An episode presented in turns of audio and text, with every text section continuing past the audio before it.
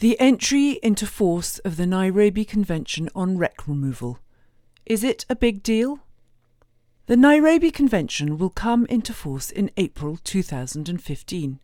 It provides a strict liability regime for the removal of hazardous wrecks in exclusive economic zones, with states able to pursue owners for compensation when forced to carry out remedial measures themselves.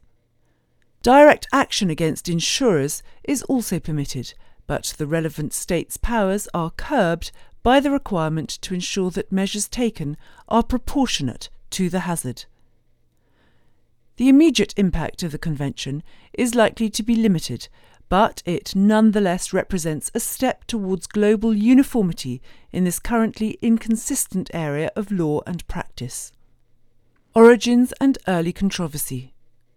The convention comes into force on the 14th of April 2015, some 30 years after the wrecking of the Mont Louis focused government's attention on the lack of a coherent international system for coping with the aftermath of maritime disasters that occur within countries' exclusive economic zones, EEZs. The area outside a state's 12 nautical mile territorial waters usually extending to 200 nautical miles from a baseline that generally follows the coastline.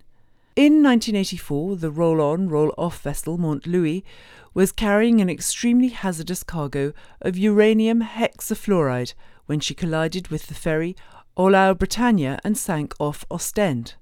The Belgian authorities were left powerless as the wreck was just outside territorial waters.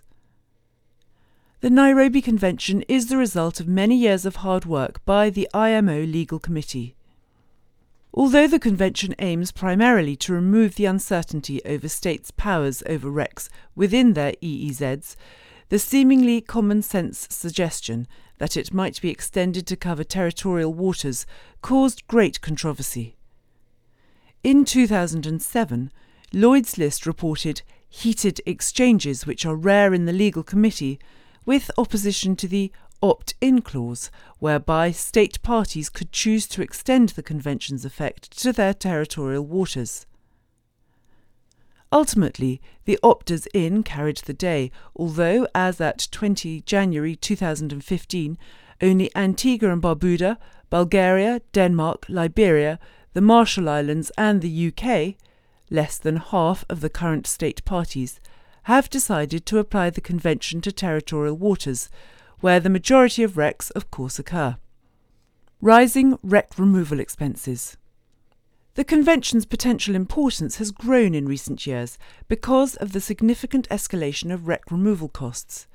It is discomforting that the MSC Napoli and the MV Rena were both a fraction of the size of the current generation of giant container ships, yet cost 135 million US dollars and 244 million US dollars to remove respectively. Environmental concerns and intervention by local authorities are probably the key factors.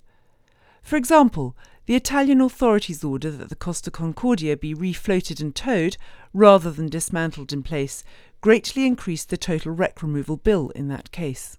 How the convention works. If a ship is involved in a maritime casualty and becomes a wreck within a state's EEZ, the master or the ship's operator must report it without delay to the affected state. A wreck may include, amongst other things, drifting ships, if measures are not in hand to assist them, and floating debris. An assessment by an affected state that a wreck poses a navigational or major environmental hazard triggers the Convention's provisions.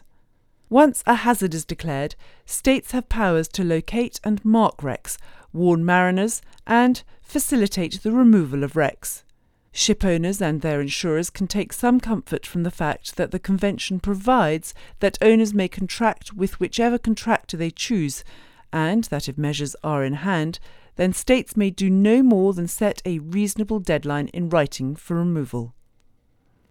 Non compliance permits the state to remove the wreck at the owner's expense, but only by the most practical and expeditious means available. Other features The Convention imposes a strict liability on shipowners for the costs of locating, marking, and removing wrecks, with only the narrow exceptions of war, natural phenomena of exceptional, inevitable, and irresistible character, intentional acts, and omissions of third parties, and negligence of the authorities responsible for lights and other navigational aids. Although tonnage limitation regimes will still apply, this will often not help owners because most states do not include wreck removal within their limitation regime. The Convention also provides that all ships over 300 GT must carry insurance up to the limits of the 1996 Protocol to the London Convention on Tonnage Limitation and provides for direct action against insurers up to this limit. This will allow states to recover at least some costs, even when vessels belonging to single ship companies with no other assets are wrecked. Ships must also obtain certificates to prove their insurance cover, and the UK, Germany, Denmark, Liberia, and the Marshall Islands are taking the lead in issuing certificates to ships flagged in countries that are not parties to the convention. The international group of P&I clubs have all agreed to issue blue cards which demonstrate that ships have the cover mandated by the Convention, and thus allow them to apply for the required certificate. The international group has also signed memoranda of understanding with the Australian and South African governments as part of an outreach programme aiming to raise awareness of the role of P&I clubs and improve relations with state authorities.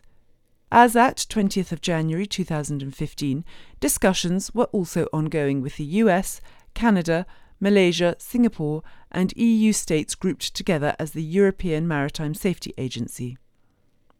To balance these heavy obligations placed on shipowners, the Convention also provides that measures taken by states shall be proportionate to the hazard and shall not unnecessarily interfere with the rights and interests of other states, including the state of the ship's registry and of any person, physical or corporate, concerned.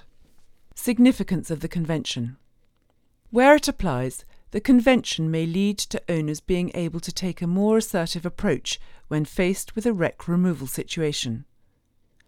Although questioning the decisions of state bodies through judicial review or the administrative courts is often an uphill struggle, the Convention gives clear grounds for resisting unreasonable actions taken by states. The strict liability regime may also help to reduce the number of wrecks that occur in the first place by encouraging states to provide ports of refuge rather than turn ships away, because they will be more likely to provide refuge when they are confident that someone will pay if they do become wrecks. Currently, the Convention's effect is limited by the small number of states, 15, that have incorporated it into their law, and by the fact that only six of those have applied it to territorial waters. Its effect in the short term is therefore likely to be limited, but greater adoption and opting in by states to extend its effect to territorial waters, which may prove to be an attractive step since it gives them an agreed right of direct action against insurers, could bring much needed uniformity and clarity. The delegates at a salvage and wreck conference in London in December 2014 summed the situation up well by voting that although the convention will not change the situation overnight, it is nonetheless a move forward and deserves the support of the shipping industry and the world's maritime nations.